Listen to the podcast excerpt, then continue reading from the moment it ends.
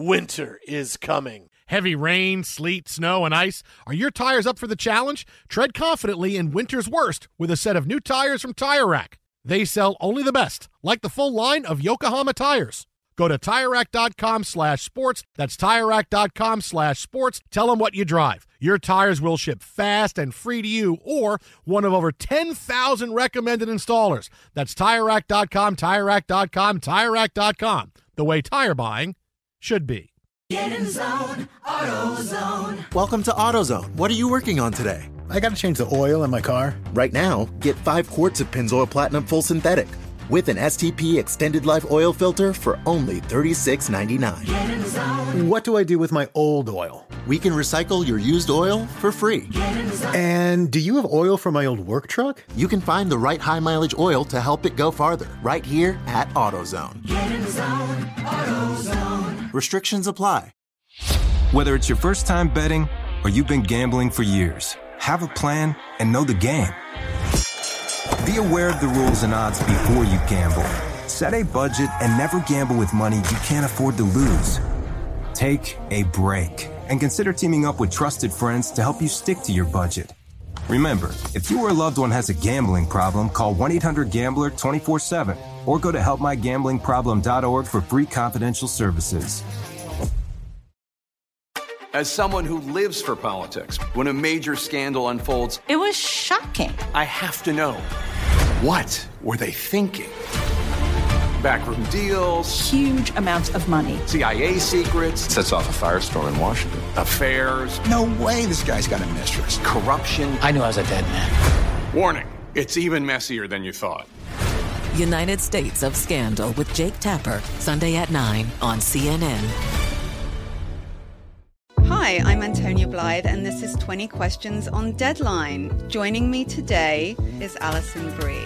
Welcome, Alison. We got second place in my seventh grade lip sync contest for one of the songs on that album. The one that was like, You've already won me over. Oh, that's a good one. Yeah. It's a very of all slow. The, of all the options. in spite of me. Like, what did we do? It's so slow. Don't forget to listen to 20 Questions on Deadline. Thank you again, Alison. Thank you.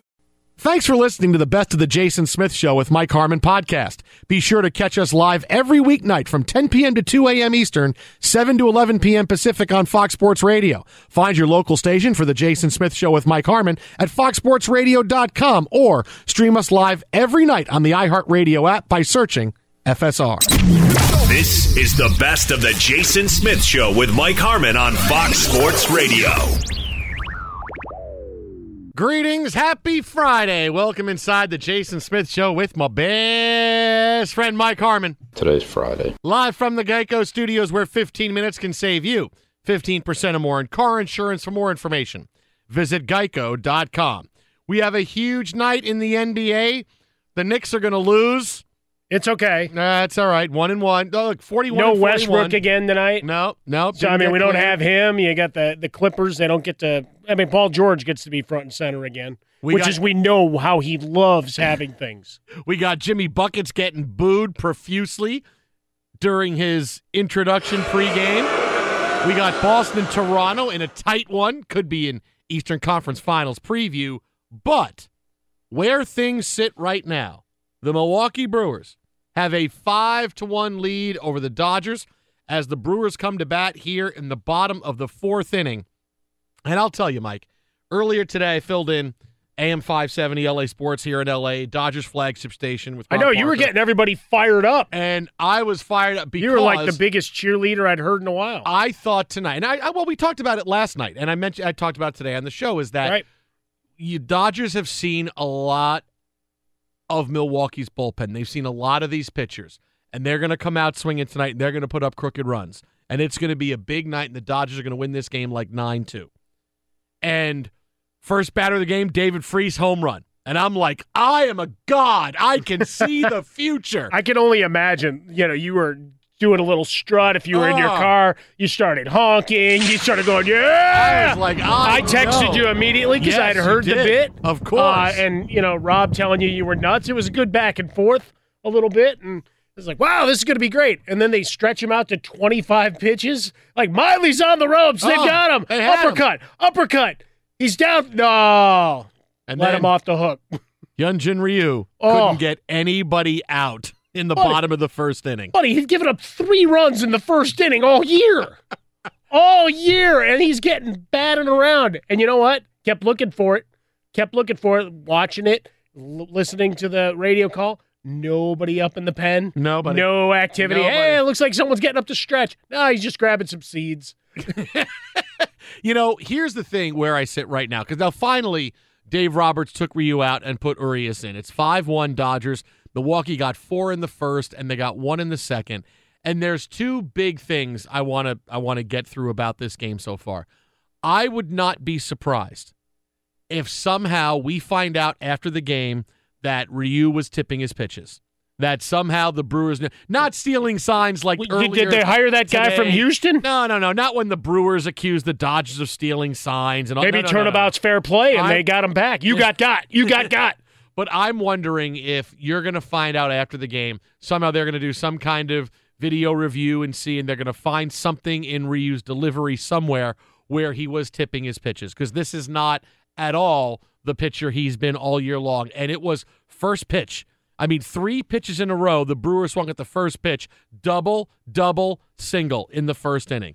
This tells me when you're swinging at that first pitch, you know what's coming. So I, I would not be surprised if we find out that Ryu is tipping his pitches. How about that? Back to back years. We have Yu Darvish last year, and now Ryu here in Game Six gets teed off on double, multiple double. Would they have three right off the jump? And you've got Braun sliding in, and everybody's fired up and just hitting them where they ain't. The old Mhm. the old adage. I mean, and hitting them hard is the thing. Like they weren't cue shots. They weren't little hey seeing seeing eye singles. He got batted around pretty Yeah. pretty good. I mean, Aguilar's Aguilar's seeing eye double down the line was just fair, but and it was kind of not quite the powerful swing that he normally puts on Right. balls when he hits it the other way. But then the next three batters were bang, bang, bang, and it's okay. Uh, Dave Roberts, you got to get somebody up in the bullpen because that's my second point. Is that I can't fathom why Dave Roberts waited so long to go to Urias. Now, in the grand scheme of things, he say he would he could have saved a run because you could have taken Ryu out in the first inning, pinch hit for him in the bottom of the first inning, although he did wind up getting a hit when he batted. So you could have taken him out, and it could be four to one Milwaukee instead of five to one because when he gets hit like that, okay, he's still got to pitch till somebody gets ready, and the Brewers likely still finish that first inning up four one. So it's only a run, but still, I felt like Dave Roberts was overly paranoid managing for Game Seven.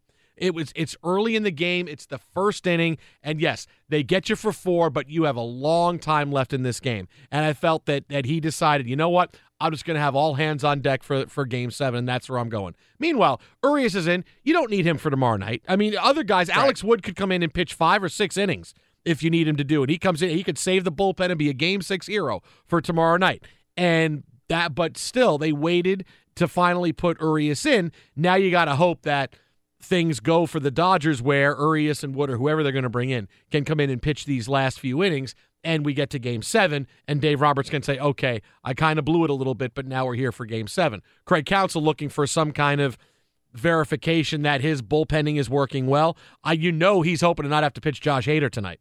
He wants to say, you know what, I want Hader three innings tomorrow night in game seven. So he's hoping you don't have to go to him tonight at some point. This is why for the Dodgers, you know, laying down down 5 1 really doesn't help them that much for game seven, saying, all right, we're going to put it away for game seven because Josh Hader is going to be fresh, maybe four innings, depending on because he hasn't pitched in a couple of days now. He can go whatever they need tomorrow night. He's the guy you don't want in the game. And he's the guy Craig Counsell is saying, if I can just not pitch him tonight, I have a huge advantage for game seven. Yeah, I'm always just a big believer. You know, I've, I've brought it up on the show over our many years together. My mom used to play the "I'm going to save it for good" kind of thing. You'd give a nice, you know, nice sweater and or maybe a jacket when we were in Chicago, a nice winter coat, and and it would sit in the closet. It'd be freezing. You'd be freezing your ass off going around the city. It's like, Mom, we got you this great coat. It's like "Ah, I got to save that for good. Well, good doesn't always come. nor does nor does game. I mean, yes, you've got house money of Game Seven, but you can't let this one spiral out of control. You've got an opportunity to to stop the bleeding, get someone up and moving, make a, a trip to the mound, slow things down, whatever the case may be. you know, get your video review staff figuring it out uh, as you're going through. it. I mean, there's a lot of things you could be doing here to to try to stem the tide. Uh, you can't save it for good. You, you've got the the jugular exposed. You're in Milwaukee, even though they batted around the first. You had Miley on the ropes. 25 pitches, and you you allowed it to come down to even the second inning. You get a couple of runners on, you're extending him, but you're not getting the big timely hit. That's fine, but the pitch count starts to rise. But now he's gotten through four. They're they're about where they wanted him to get. He gets one more inning out of him going to the top of the fifth. Now uh, you had Urias get you a, a scoreless fourth, but you you get one more inning out of him. They're they're feeling pretty powerful that they got everything they wanted, and then he'll go and he'll throw his glove and he'll do the WWE thing again when he goes back into the dugout. But you know, for Dave Roberts, it's always if you've got the opportunity to go for the kill shot, you don't say, "Hey, they scored four runs, we're done." You got one of the most potent offenses in the game. That's what you staked your entire inning. And it's the Yeah, second inning. It's what you've staked your entire season on. How he was, there was nobody up, and how he's back out there. And look, he only gives up five over his three only, but. Well, when he you was give up hit four in the first, if you're saying was five after three, that's it, it was trending well. But I mean, he got hit so hard that Yeah. just sitting on your hands watching it, just even if you weren't going to bring someone in right away, the fact that there didn't seem to be any sense of urgency just leaves you scratching your head. 87799 on Fox Twitter at How About a Fresca, Mike at Swollen Dome, The Jason Smith Show with my best friend Mike Harmon. I mean it, Ryu tipping his pitches. Meanwhile, part of the night in the NBA, we got some big NFL moves to get to in a few minutes. Jimmy Butler and his saga really got way too much attention this preseason, but this is the way it is. If you But do something that people pay attention to, all right, fine. I got to find a story, buddy. I mean, it was LeBron James and a big void otherwise. Because the reversible rings only go so far. Jimmy Buckets does not get along well with Minnesota Timberwolves ownership. This guy who's an all-star caliber player. He's probably at the second level of star players in the NBA. There's that elite level of guys, and then there's the next level of star players, of which there's a few. But Jimmy Butler certainly is that talented a player. Thought he was going to be part of the Timberwolves uh, cornerstone, a part of the team going forward. Instead, he wants out because he doesn't trust Timberwolves management. This is a very highly publicized war over the course of the preseason. He stayed away from the team. He comes back to practice. Very odd day in which he comes in and takes the end of the bench guys and beats the starters in a scrimmage, yells to the GM, Scott Layden, you blink and need me on this team. I wish he would yell, you bleep and ruin the Knicks in the 2000s, but this has been the saga for Jimmy Butler. Wolves have their home opener tonight. Jimmy Butler is playing. Did he get a hero's welcome or did he get a heel's welcome?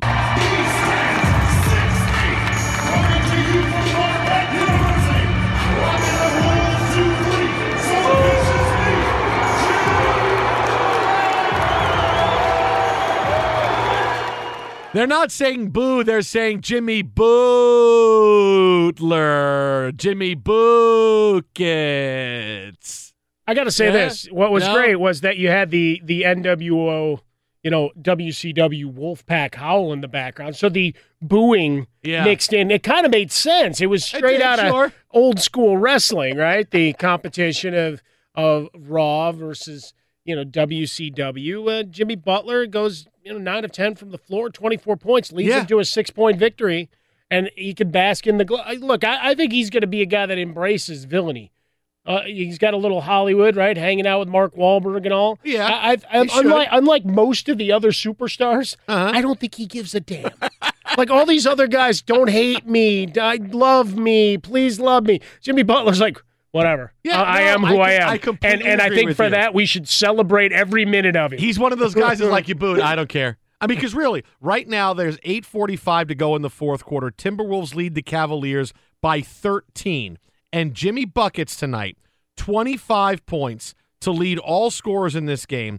Nine out of 10 from the floor. He's also got five rebounds, three assists. He's got three steals. He is doing it all. He's like, yeah, boo me. I don't care. And see, you need me. You need me, don't you? This he is should the- take the microphone and is- say that as he leaves the court. I can't tell you how cool this is. Granted, you know, look, I, I don't the ins the absolute insides of the war between Jimmy Butler and Timberwolves ownership. Nobody knows besides Jimmy Butler and the couple of guys involved. But just from a standpoint of, yeah, I don't care, Boomy, you need me, and I'm going to prove to you. It's this is not a scrimmage where I take the 10th, 11th, and 12th guys on the bench and, and run circles around the starters. Here's opening night where you know what? Without me, maybe you lose to the bleeping Cavs without LeBron James. Instead, yeah, nine out of ten. This is one of the great blank you performances in all of sports. In fact, after the game's over, when they win, I want them to hold the ball up and I want them to just go blank you, blank. I want to take the microphone. You know what? This is what should happen. I got a great idea. Okay, Oh, cool. What a great idea. You're, you look like you're gonna yes. blow us. Yes, yeah, yes, yes, yes, yes. After every single game in the NBA, a player from the home team gets to take the microphone and address the crowd after it's over. I like it. Win or loss. Doesn't matter. And they get to address the crowd. Because that's what Jimmy Butler would do tonight. He goes, You guys booed me. Blank you, blank you, blank you, blank you. You're cool. I'm out. That would be awesome. But he'll do the post game interview, right? For the for the uh, local television, right? They always have the star of the game, just like you do on TNT and and whatever else. They'll grab him and he'll do the Yeah, but that's interview. not the same as actually talking to the people. Oh no, who no, they well, but you, know? could probably hear it in the arena. Some arenas they broadcast it. Okay, yeah, you're, so you're- here's you're the right. opportunity. MSG does it, finish, sure. finish the clean version Yeah. for TV. It's like, all right, keep the mic open. all right, I want to thank all of you for coming out here to our opener. Start playing a little music in the background.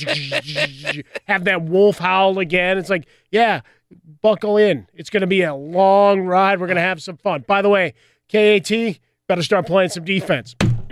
this is one of the great blank you moments in sports. Jimmy Butler. said, Yeah, yeah, you want to, but you hate me. Okay, here we go. Be sure to catch live editions of The Jason Smith Show with Mike Harmon weekdays at 10 p.m. Eastern, 7 p.m. Pacific on Fox Sports Radio and the iHeartRadio app. Big news in the NFL today. We find out that Marshawn Lynch is going to be out for at least a month. Potentially, the Raiders could be putting him on injured reserve, but with a groin injury, he's out for at least a month, possibly more. So now it looks like Doug Martin is the lead dog in the Raiders backfield. Pick him up in fantasy if he's available in your league. Muscle hamster, because you know they're going to commit to the run. What are you talking about? He's a Meanwhile, low end number two or flex guy at best. Meanwhile, Carlos Hyde is dealt from the Browns to the Jaguars today in exchange for a fifth round pick. For the Jaguars, this is pretty simple.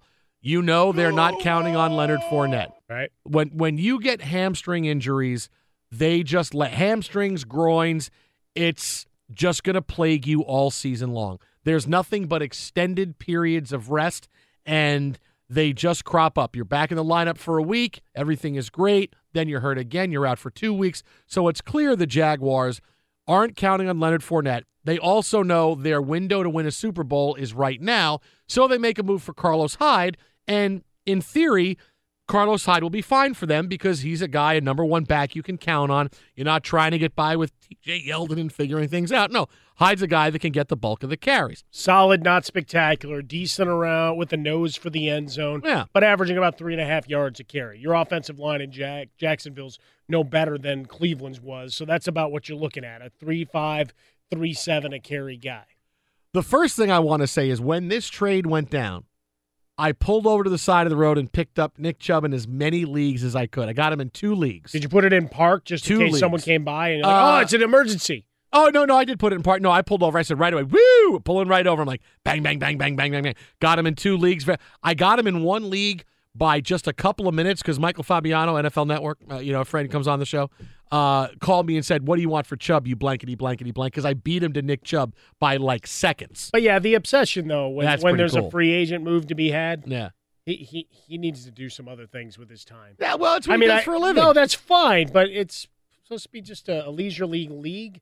I got other things to do than be living on the waiver wire. Well, if I mean, if that's how he gets his kicks, then, then good on him. But, Well, you the thing is, I need another running back. That's my You problem. needed another because Lynch was out, and I'm like, I need another. Oh, but Nick Chubb, Nick Chubb's gonna be because Nick Chubb's a breakaway guy. He's somebody that's got a lot of potential. He's gonna get a lot of the first and second down carries. He's had some long runs already this year.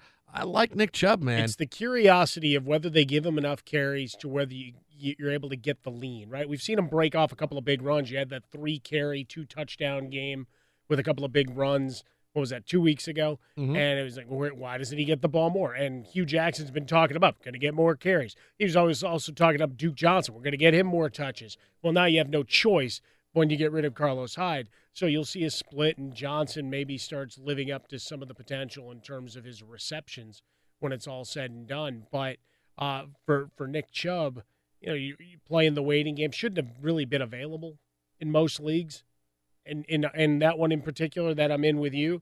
Uh, I'm sitting. I, I got so many running backs. I, I don't have any room to play them all. Ah, you're just salty. I got Nick Chubb. Salty, salty. I've got. I've had weeks Salty. where I've had several weeks where David Johnson's sitting on my bench, and that's Yeah, before we yeah. knew they were going to suck buddy. that bad. Ugh.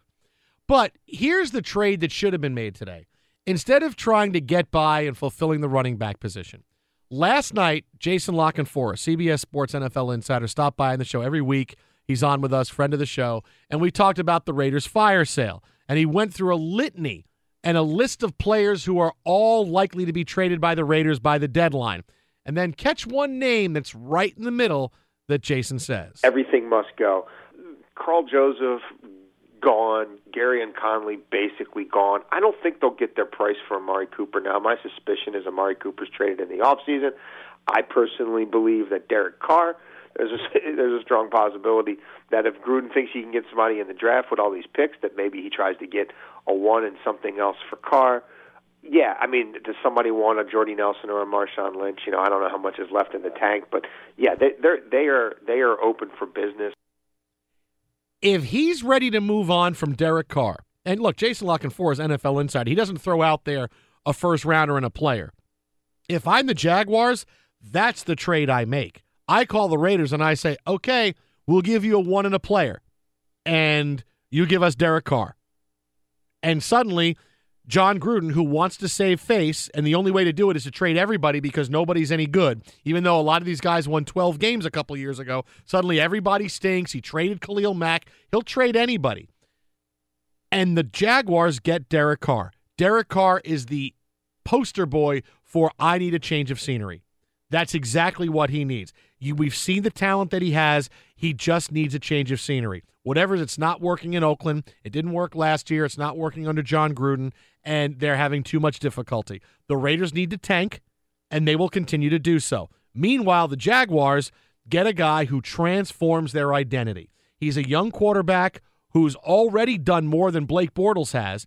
And suddenly, this is a team that is a downfield passing threat. They have a vertical threat down the field, getting it down there. And this is a team that becomes much more dangerous. And they become a Super Bowl threat this year with the guy that can throw the football. Because right now, they're trying to win in spite of Blake Bortles, saying, All right, Blake, just do the littlest bit possible, and we'll try to win games that way. Instead, you transform your team, and you get a guy that has a pretty good contract for the next couple of years and he can be your quarterback not just for this year but he could be your quarterback for the he could be your franchise quarterback a one and a player for Derek Carr sign me up for that Jaguars that's the trade they should have made Well, because you're also assuming that your one is going to be a late ra- late in the first round, right? You're not talking about a top 10, top 12 pick. You're talking later. You mentioned Derek Carr's contract. He's under contract through 2022.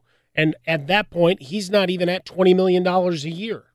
So he was one of the first guys to the trough to get fed, which means he's got to get to the back of the line. All these other guys getting their 25, 27 million, whatever. You don't have to pony up for him right away, which is, is solid. So I think not only Jacksonville, but other teams should be looking around, wondering what to do because the Raiders have made it clear.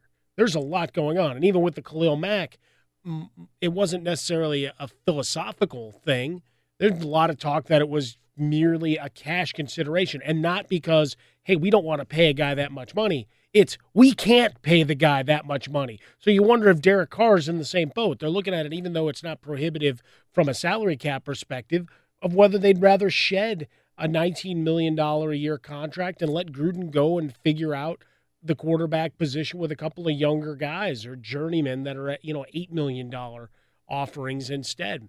And beyond Jacksonville, any other team that's in competition right now and thinks the quarterback position is what's holding them back should certainly be given a look at Derek Carr. We've seen him perform. Now, uh, granted, it was it was the one year, one big year, and a couple of throws. He's he's a guy that I, I like it a lot when we talk about Andrew Luck. And you've got supporters in Indianapolis. We've seen tweets of letter writers to Indy, the Indy Star backing all of your points on Andrew Luck. I'm going to have to check the handwriting to see if it matches up. But you've got Derek Carr as a, an affordable option. I think you should be looking and kick the tires because the Raiders clearly are open for business. Yeah, and that's the thing. John Gruden is like the the fantasy owner in your league that's like, my team stinks. I need to trade everybody. He's got that itchy trigger finger right now. Make that pounce on that. Pounce on that and go get him. Go Might as well Derek kick the Carr. tires. Like if you think your quarterback's the thing that's going to hold you back, and you you don't have that heir apparent like so many of these other teams. You know, were signing one year, two year deals for these journeymen. Go get him. Be sure to catch live editions of The Jason Smith Show with Mike Harmon weekdays at 10 p.m. Eastern, 7 p.m. Pacific. And we are going to have a game seven. The Brewers put the finishing touches on their 7 2 victory over the Dodgers moments ago. Swing and a fly ball into right. Foul territory. Aguilar, yes! And this one is over. The final Brewers 7, Dodgers 2. Brewers Radio Network, Bob Uecker on the call. And I'll tell you what, for everybody who, and of course, obviously, there's certain rooting preferences. You know, I'm sure Fox would much rather have the Dodgers and the Red Sox than the Brewers and the Red Sox. I, I get that part of it. I understand that. But boy, every time we play a Bob Uecker call, I think, oh my God, I'd love to. I'd love to hear Uecker in the World Series. Don't you just I- smile oh though? My God, Like I was- with all of the legends that we've we've had retire, right? Yeah. Some that Oh, we've yeah. we've lost, Yeah. unfortunately, as well. But the number that are no longer part of the game, right? Vin Scully, you know, say what you will about the humility and whatever he says in, in turning down offers from Joe Buck to go into the booth. You know, he's he hasn't broadcast a couple of years now. You've you've lost a, a lot of the heroes, and, and and you've lost the ability to yell back, back, back with great regularity. I mean, so to have Bob Uecker still getting after it, it's exciting. You know, because the last time they went to the World Series was '82. Yeah. And I was, you know, 11 years old. So I was much too young to appreciate Bob Uecker. And I didn't, you know, you knew about Bob Uecker because he started doing the those beer commercials. Sure. Hey, you missed the tag. You missed the tag. Then he's in Major League. And then we becomes- watched Mr. Belvedere. Right. I actually did I did. Mr. I did too. Oh, uh, Christopher Hewitt was good. Yeah. Yeah. Remember, he was on Fantasy Island too. He was. Yeah. Oh, I did not know that. Yeah, after Okay. Hervé Villechaize uh, left because he hated everybody. Oh, yeah. That's I got to right, watch yeah. that Peter Dinklage movie just as an aside that premieres this weekend. But either way, uh, Uh, but yes, Uecker watched- became a national hero. Yeah, and then he, then he did Major League, and he became. I mean, look, there's not many movies you quote more than Bob Uecker's lines from Major League, and just and just to have to get to hear him or to be able to get to hear him in the World Series, because like I said, the first time it was it was I, I didn't understand it because I would you would watch the games, you wouldn't listen, Sure. play calls on the radio, you didn't really know who Bob Uecker was. You knew the Brewers because it was Gorman Thomas and Paul Molitor and Ben Oglivie and Cecil Cooper. Oh, that was a great Charlie great Moore and, and Harvey's Wallbangers and Pete Vuckovich and Rollie Fingers and it was fun. And you know, all they did was hit and hit and hit and hit and hit. And it was fun, but you know the the pageantry surrounding it, it was oh I, I didn't really know that much about Bob Uecker. You hear him now, and it's like boy, I'd love to hear you call the World Series. I'd love to hear you call the World Series game like Harry Doyle, and that's what I'd like to hear. But I, I I'll just take the real. you'll Bob you'll take the the real McCoy. Yeah, I'll take the real you. So, with this victory, what can we take away from this game going into game seven tomorrow night? Number one, a huge advantage for the Brewers because they did not have to use Josh Hader tonight. Hader, by far and away the best weapon in their bullpen, one of the top four relievers in Major League Baseball. Had the Dodgers made the Brewers use him tonight, his ability and effectiveness would be limited tomorrow. Certainly they would use him, but now that he hasn't pitched in a couple of days, he can go three innings tomorrow. So it's a, I would be surprised if the Brewers say, you know what? Craig Counsell says, screw it, we're going to start him tomorrow. I mean, really, he's going to go three innings tomorrow night. That's three innings where the Dodgers are saying, if we get one run, we're lucky. How about one- how about one lucky. batter with Wade Miley with the giant ice pack on his arm, Yeah, oh, maybe. and then Maybe. just walk him off? Just come out of the. comes out one pitch and leaves. But no, certainly Hader was up and warming, didn't come in this evening. 7 2, your final. You know, you looked good for that first half an inning. All pressure on Miley, 25 Oh. pitches thrown, the leadoff home run from Freese, and it looked like the, the Dodgers were going to push. In the second inning, they get runners on after a disastrous first. We'll get to that in a moment. But it's still pressure on Miley. Looked like they were going to be able to to knock him out, maybe draw back even after the disastrous bottom of the first, the four innings from from Ryu, who who hadn't given up but three runs in the first inning all season long, mm-hmm. And just hit hard time and time and time again. And Dave Roberts sat on his hands. You know, I'm, I'm glad you brought. We'll get to Ryu in, in a couple seconds, but but I'm glad you brought up the fact of how close I was to being so incredibly right. Oh, you were about like for that moment. you You know? know? you were on AM five seventy LA Ah. Sports this morning. You and Rob Parker talking up the game and and the big prediction of, of the Dodgers offense. You know, bring, bringing out the the big sticks tonight and and Freese leading off. I mean, I know you pulled over to grab Nick Chubb in your fantasy league. Yeah. but I got I got to think you were also thinking, oh, look at me, I'm a genius. I was so excited. Look, coming into this game, I thought the Dodgers are going to get to the Brewers bullpen. They've seen them so often now. This is six games in seven days. They have seen them way too much, and they're going to tee off tonight. And what happened? David Freese leads off with a home run. Justin Turner gets a base, and I go, I am right. I am absolutely right in this. I am awesome. I can see the future. And then Ryu doesn't get anybody out in the bottom of the first No, that I go, conga line got a bit ridiculous That was it right there. But I was so close to being right, buddy. I Double. was so close to being double, right. Mm. double, hanging pitches over the plate and just getting hammered Mm. time again, time and again. Be sure to catch live editions of The Jason Smith Show with Mike Harmon weekdays at 10 p.m. Eastern, 7 p.m. Pacific on Fox Sports Radio and the iHeartRadio app. So tonight, as we said, it looked like the Dodgers were off to a great start. They had Miley on the ropes in the first and second innings. They threatened. They get the one run on David Freese's home run. But Hyun-Jin Ryu, who pitched game six tonight, was abysmal. He gets batted around in the first inning, gives up four runs, and from there on, the Dodgers were playing catch up. They were never able to overcome. He comes back out in the second inning, gives up a run. Finally, after three innings, Dave Roberts goes to the bullpen and brings in Julio Urias, and Ryu's night is over. I would bet a lot of money that we'll find out sometime in the next few hours that Ryu was tipping his pitches tonight and the Brewers knew what was coming. I mean, not in a not in a stolen signs kind of way, because we had the story earlier today. The Brewers think the Dodgers were stealing signs. Everybody's stealing signs from everybody. You stole my signs. You stole mine. You stole mine. Not that, but in a way where he is tipping his pitches. Like last year in Game Seven, in Game Two of the World Series, we found out Yu Darvish was tipping his pitches. The Astros knew what was coming because of the way he would move to grip the ball before his pitch. Sure, all the talk of Severino going Right, through Severino as well. September and into the playoffs as well. It always baffles me that teams can't figure this out. Like, why are the why is that team the last one to know? Like, how do they, how do they not fit? Oh boy, why is this guy getting hit so hard? You know, they watch video and they look back. How has nobody figured out? Oh, you know, I think he's tipping his pitches right here. It's always a curiosity, right? Why isn't the pitching coach noticing something? Maybe the bullpen catcher watching, what, whatever the case may be. That there's there's not somebody in the dugout in the organization that that doesn't pick up on that before the damage has been done, right? Where here, first ball swinging multiple times and just batted around. And as we've talked about over the course of the night, they weren't cheap hits. Like you had one bloop. Otherwise, it was a lot of hanging balls in the zone that they just teed off on.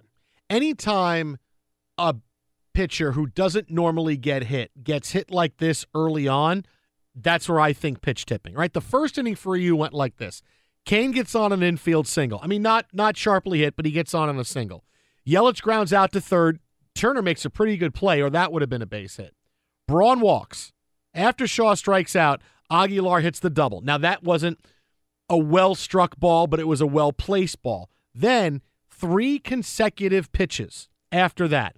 First pitch to Mike Moustakas, double to right field. It's three to one. Next pitch, Kratz singles to right field. Moustakas scores. Next pitch, Arcia singles to left field. Bang, bang, bang. All hard hit balls, all off of Ryu. This is a guy who gave up three runs in the first inning all season long. He gives up four tonight. He was tipping his pitches somehow. Somehow the Brewers figured it out and they went to town on him in the first couple of innings. Spygate. It's just going to get dismissed by Major League Baseball No, no, no. anyway. Well, no, it doesn't have to be illegal. I mean, well, when you find out a pitcher is tipping pitches. That doesn't need to Oh be. Oh no, I'm saying that they, they they got the guy from Houston since he'd been eliminated. Oh, they picked him up on waivers. See, I put think- a satin uh, Brewers coat on him. Now, I think you're wrong. I think it's actually the deflator. Oh, from, who is now reinvented himself with a new identity. How about and that? He's the guy from Houston. He's gone into witness protection, and now he's he's he's like Henry Hill. Now he's he's in witness relocation, and here he is. Now he's reinvented himself as a a guy to take video with cameras. Walking out in his bathrobe to get his newspaper in the morning. I got it. All right. But that's really where I'm at with with I mean that because it does the rest of it doesn't make sense because Ryu had too good a season. Yes, he was away from Dodger Stadium tonight, which is not where he pitches really Still well. pitched to a three five eight in Yeah. the regular season away from home. You so know, not exactly a, a, a butcher when it's all said and done. this was something where I, I, I would almost be positive that's what we're going to hear. And now, if you're the Dodgers, you're worried about Walker Buehler in Game Seven. Were you tipping anything out? Do they know they're going to go to town off you? Because this is first inning, first pitch hitting. They know what's coming. They know what he's going to throw. They were really, really comfortable, especially in a game in which they were on their heels going to the bottom of the first inning. You know, Miller Park is crazy. Everybody's going nuts, and Freese leads off with a home run, and then everybody's sitting on their hands, and it's okay, what's going to happen to Right. us? And now they come back in the bottom of the first inning, and it's bang, bang, bang, bang, bang, and suddenly it's four to one, and the game is basically over at that point. Well, and Miley in his twenty batters faced only had a first pitch strike eight times. So hitting advantage as well, and just didn't make him pay. Tail of the tape though, right? We, Yeah. we look at the Dodgers last couple of games, get them on, get them like doing their best to play small ball, especially uh, in Game Five where you're extending innings and trying to get the just put the ball in play. I mean, you even saw Ryu with a base hit the opposite way uh, in the in the what was that the second inning, Mhm. right? So we we look at that. He was the only one doing any situational hitting. Everybody else was swinging from the heels again, and we got the same results. A whole lot of nothing. Let's take a listen to some of Dave Roberts, who is meeting the media now, talking about the Dodgers' failure in Game Six, looking ahead to Game Seven tomorrow night against the Brewers. I guess other than Ryu, are any of the pitchers that we saw today just flat out unavailable tomorrow? Um, outside of, of uh, Ryu, uh, everyone will be available. So uh, with that, we're, we're in a good spot. Other questions? Uh, Dylan? Our guy. There he is. That said, even taking in Game Seven into account, how, how much do you hate kind of having to do that, though? That you know, this is still obviously an NLCS Game Six. Uh, you guys weren't totally out of it, right, within striking distance. I mean, how how difficult is that? No, it, it- it's tough. Um, but when you when you're down three runs after the first inning, and you ultimately score two runs anyway, so to look back and, and have used all your guys and to still only score two runs, for me, it wouldn't have been the right dis- uh, decision regardless. Here in the first row, Jared. How much did it hurt not force them to bring Hader into this game at all tonight? Yeah, I, I mean that's their their best reliever, and, and obviously, you know, you would have liked to have kept the game close enough to have them use him tonight. So um, they got away tonight because of the uh, the run differential. They didn't have to use them, So um, it's just important for us again for Walker to go out there and throw the ball well, and for our guys to give us a lead and um, put the pressure on them.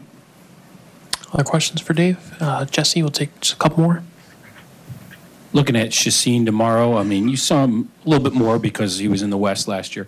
Uh, what, is, is he pitching better than you've ever seen him, and, and why, in your opinion? Um, he's using his um, curveball more. Um, keeps the ball down well. Um, obviously has a slider. It's really tough on right-handers, um, and he's got a two-seamer that that runs. So um, we've seen him a lot. Um, we know how he's going to attack us, and now it's about taking taking advantage of uh, potential mistakes. We'll take two more, starting with Dylan. What are you expecting from the kid tomorrow? I, I think Walker is um, prepared for this moment. Um, as far as his his rest, uh, he, he's ready to go. And as far as his heartbeat, the weapons, all that stuff, we're in really good shape with him. And um, he understands the magnitude of this moment, this game, and he's a good person for us to take the baseball. I'll finish up with Tom. But Dave, Craig Counsell said before the game tonight that their offense had been struggling and that maybe the fan energy could get them going. And it seemed like the first inning, that's exactly what happened. Was that sort of, from your side, the worst case scenario? A rally, the fans getting into it, and them finally getting uh, broken loose on offense? They uh they did a good job. Um, you know, even the uh, the uh, Cain at bat in the first inning to just put a ball in play and to, and to leg out a base hit, infield single, and, and the Aguilar ball that was off the plate that he kept fair. Um, and, and obviously the fans, with the way they responded, um, whether it was the, the runs and then the fans or the fans and then the energy from the players, but it, it was really good energy tonight. So there's Dave Roberts, uh, seemingly okay after the game tonight, as he Yeah. said, "Look, everybody's available except for you tomorrow." Uh, kind of would have to be, considering he let Ryu stay in there way too long. But Well, the, hinds- the hindsight logic of his, come on, you can't say that. I mean, saying, hey, look, we only scored two runs. So, in you know, it, it's good that we didn't do this. Like, you still used a bunch of pitchers yeah. when it was all said and done, right? It's not like you, you got through unscathed and didn't go deep into your bullpen. You went another six deep, including Hill, including Wood, to get through this game. So to say, well, I, I I'm glad I didn't go get him sooner because in the end we only scored two runs. You don't know how the game's going to go at that point, mm. right? You're managing in the moment. You're not sitting there going, well, when I'm at the interview stand three hours from now, I'm going to be able to use hindsight to say what didn't happen. You didn't know you weren't going to solve these guys tonight. Come on, after that first inning, you you had to think that your offense was going to get you plate you another couple of runs. I just don't I don't like that answer. Like No, because- I guess he he could get away with it because yay, it's game seven. I'm glad because all these guys are available. But I don't know. Just it, it it's it's nice and convenient. T- tonight was a bad night for Dave Roberts. Dave Roberts had outmanaged Craig Counsell for the majority of the NLCS up until tonight. And then tonight he made his mistake with leaving Ryu in and he should have gone gone and got him earlier and kept the game closer. But in reality, everything happened so fast, you maybe would have gotten out of a run. You maybe would have not you would have put him in in the second inning and the Brewers don't get that run in the top of the second inning. So it would have been 4 to 1. And it, it even in, that and of itself, the Dodgers still only scored two runs. So can you say that was fatal for the Dodgers tonight? No, but that was a big mistake by Dave Roberts, and, clearly the advantage went to Craig Counsell tonight over Dave Roberts. That's for sure. Didn't have anybody up. You your guys getting hit hard and n- not even the a sense of urgency. Like let's see how this plays out. And then all your hitters like and and Roberts doesn't address that. That goes back into the clubhouse.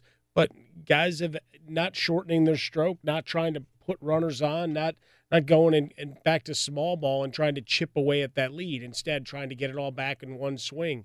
You know that works in the regular season with some regularity. Uh, playoff baseball a, a bit different. You can't rely on that. Be sure to catch live editions of The Jason Smith Show with Mike Harmon weekdays at 10 p.m. Eastern, 7 p.m. Pacific. We do it every week.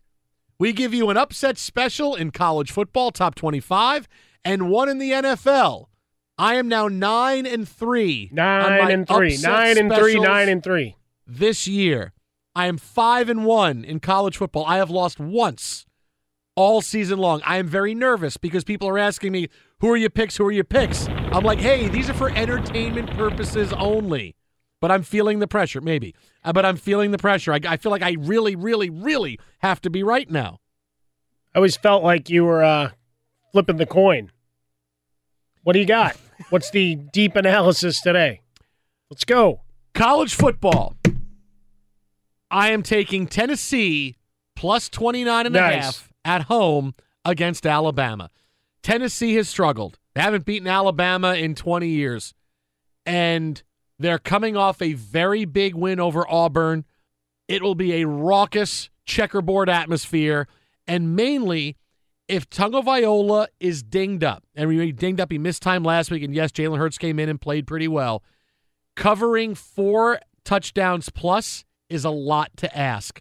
So I'm taking Tennessee at home plus 29 and a half over Alabama. I like that. We talked about this game a little bit with Pete Fiutak earlier this evening. I'm going to take NC State. I'm going to look for Finley and this offense to generate some points, completing 70% of his passes, almost nine yards per pass attempt, 10 touchdowns, three interceptions. They're getting 17 on the road at Clemson. I'm going to take that, uh, and I'm going to push the over, which is 58. Oh, Shootout, you. and the Wolf Pack rises. in the National Football League. I really wanted to take the Jets over the I know you did. But J E T E Jets. that's that's not smart. I know I shouldn't do it with my heart. So instead, Sam, Sam, Sam, Sam, Sam, Sam, Sam, Sam, Sam. He's trash. Uh, stop. I'm taking the Cleveland Browns plus four at Tampa Bay. They're on the road. It's I'm I'm I'm not thrilled about that, but now they're going to have Nick Chubb in a prominent Mhm. role in the offense. Baker Mayfield has been throwing the ball well. They've just been a little too mistake prone. Tampa Bay's stinks. defense stinks. They will put up a lot of points on the board. Tampa will put up points on the Browns, but the Browns offense is good. They just need to limit the mistakes. I'll take the Browns on the field, but I'll also take the four points. Dirk Koetter on his radio program tonight was asked about Jameis Winston's throwing mechanics and berated the caller. Uh, so he's fired up. Uh, I'm going to take the Texans on the road at Jacksonville plus four and a half. And this one, low scoring affair, but look for the Texans to get it rolling and get it done. Thanks for listening to the Best of the Jason Smith Show with Mike Harmon podcast. Be sure to catch us live every weeknight from 10 p.m. to 2 a.m. Eastern, 7 to 11 p.m. Pacific on Fox Sports Radio. Find your local station for the Jason Smith Show with Mike Harmon at foxsportsradio.com or stream us live every night on the iHeartRadio app by searching FSR.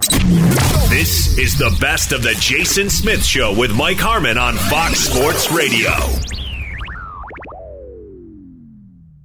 Infiniti presents a new chapter in luxury, the premiere of the all new 2025 Infiniti QX80, live March 20th from the edge at Hudson Yards in New York City, featuring a performance by Jon Batiste. The all new 2025 Infiniti QX80 is an SUV designed to help every passenger feel just right. Be the first to see it March 20th at 7 p.m. Eastern, only on iHeartRadio's YouTube channel. Save the date at new-QX80.com. Don't miss it. 2025 QX80 coming this summer. Whether it's your first time betting or you've been gambling for years, have a plan and know the game.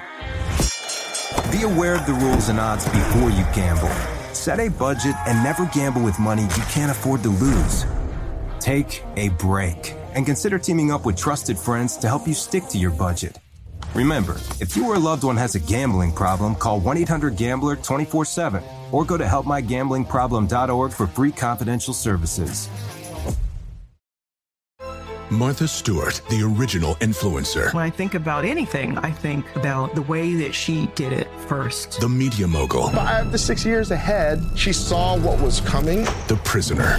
The rise, the fall, and the reinvention of an American icon. Once Martha paved the road, everybody else pretty much copied her. A CNN original series, The Many Lives of Martha Stewart, now streaming on Max. This is Tracy V. Wilson from Stuff You Missed in History class. The national sales event is on at your Toyota dealer, making now the perfect time to get a great deal on a dependable new car. Like a legendary Camry built for performance and available with all wheel drive, you can count on your new Camry to get anywhere you need to go. Or check out an affordable and reliable Corolla with a trim for every lifestyle. From the hip sedan to the sporty hatchback, there's a Corolla built just for you. Check out more national sales event deals when you visit buyatoyota.com. Toyota, let's go places. Welcome to the Scene to Scene podcast. I am your host, Valerie Complex. Today, I am chatting with Ji Young Yoo. Ji Young stars as co lead in the six part limited series Expats. I think I learn a little bit with every character that I play. I think usually I play a character and it causes enough introspection that I learned something about myself. I honestly can't gush enough about Freaky Tales. I'm so excited to share it with more people. If you like what you hear, be sure to review, like, and subscribe to the Scene to Scene podcast